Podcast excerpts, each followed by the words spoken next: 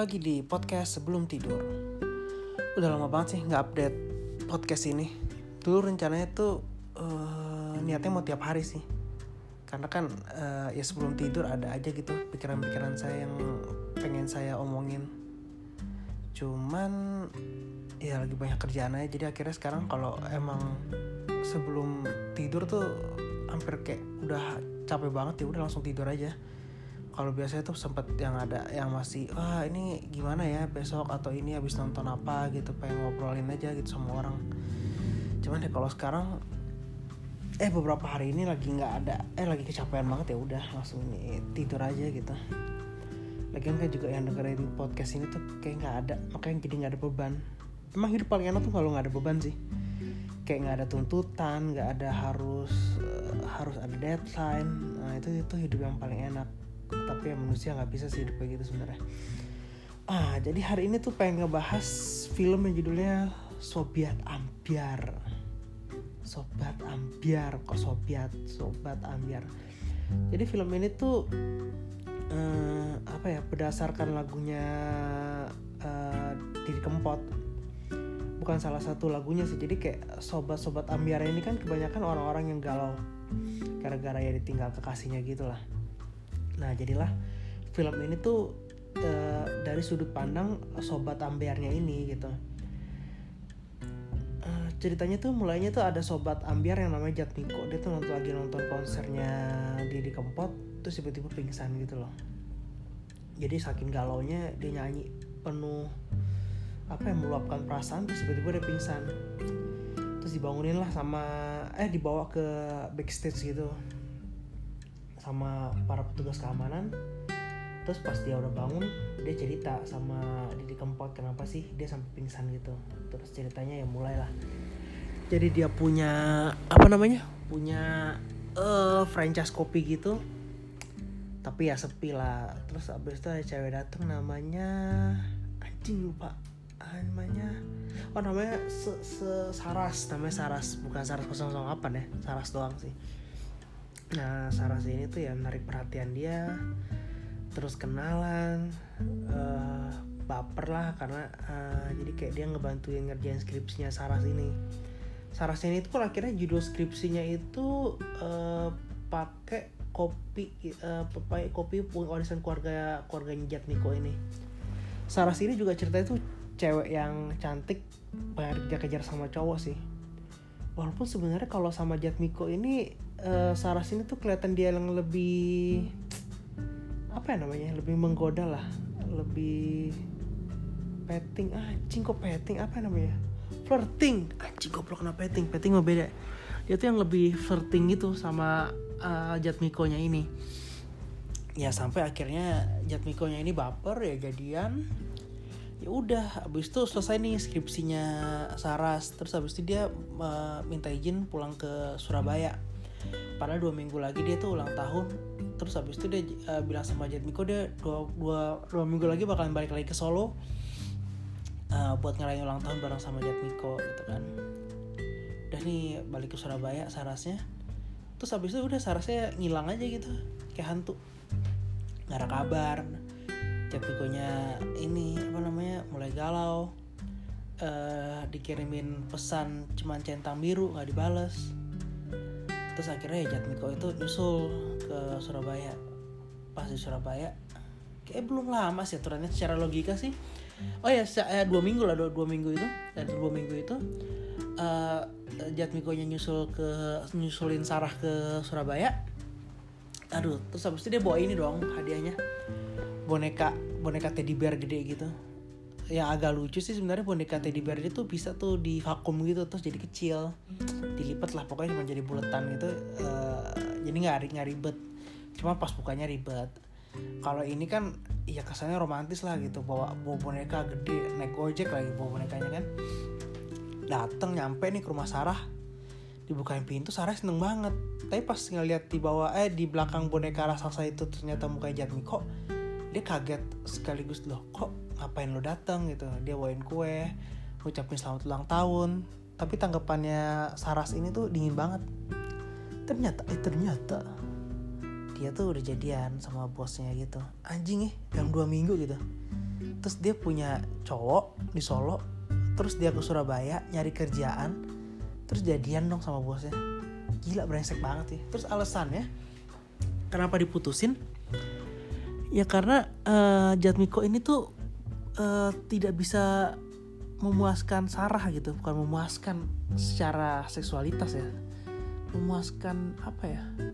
Memenuhi kebutuhan memenuhi kebutuhannya Saras nah gitulah pokoknya WOW banget sih alasannya Saras ini kayak wah gila sih. Uh, oh ya kalau sebenarnya kalau film uh, kalau pernah nonton 500 Days of Summer Nah kayak, kayak gitu nih uh, ide ceritanya uh, sobat ambiar ini tentang cewek yang nge PHP in cowok gitu lah. Uh, uh, uh, anjing gila berisik banget motornya. Uh, habis motornya berisik, keluarlah suara mobil alarm mobil yang nggak bisa ada suara apa getaran gitu tipe-tipe alarm mahal dan sensitif sih. Nah balik ke Jatmiko ya. Jatmiko mungkin nggak ada alarm dalam hidupnya nih. Kalau dia ada alarm atau dia tahu nih nggak deketin cewek-cewek model kayak Saras.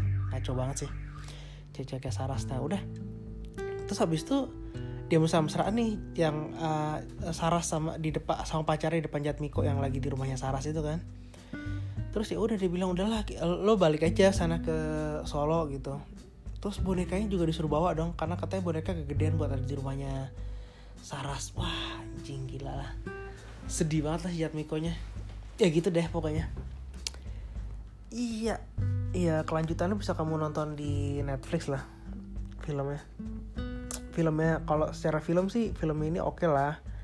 Standar-standar eh, ya agak-agak FTV cuman lebihnya dia ini tuh gambarnya bagus tone warnanya asik terus pemeran cowoknya yang jadi Jatmiko itu aktingnya oke okay loh. Nggak nyangka sih bagus gitu. Soalnya ini kebanyakan pemainnya tuh bukan pemain terkenal. Oh ya kalau yang nggak bisa bahasa Jawa film ini tuh banyak banget pakai bahasa Jawa ya. Mungkin agak-agak rooming aja sih nontonnya. Tapi overall ya uh, dialognya bisa dimengerti kok. Walaupun dia itu walaupun nggak ngerti bahasa Jawa ya bisa bisa dimengerti.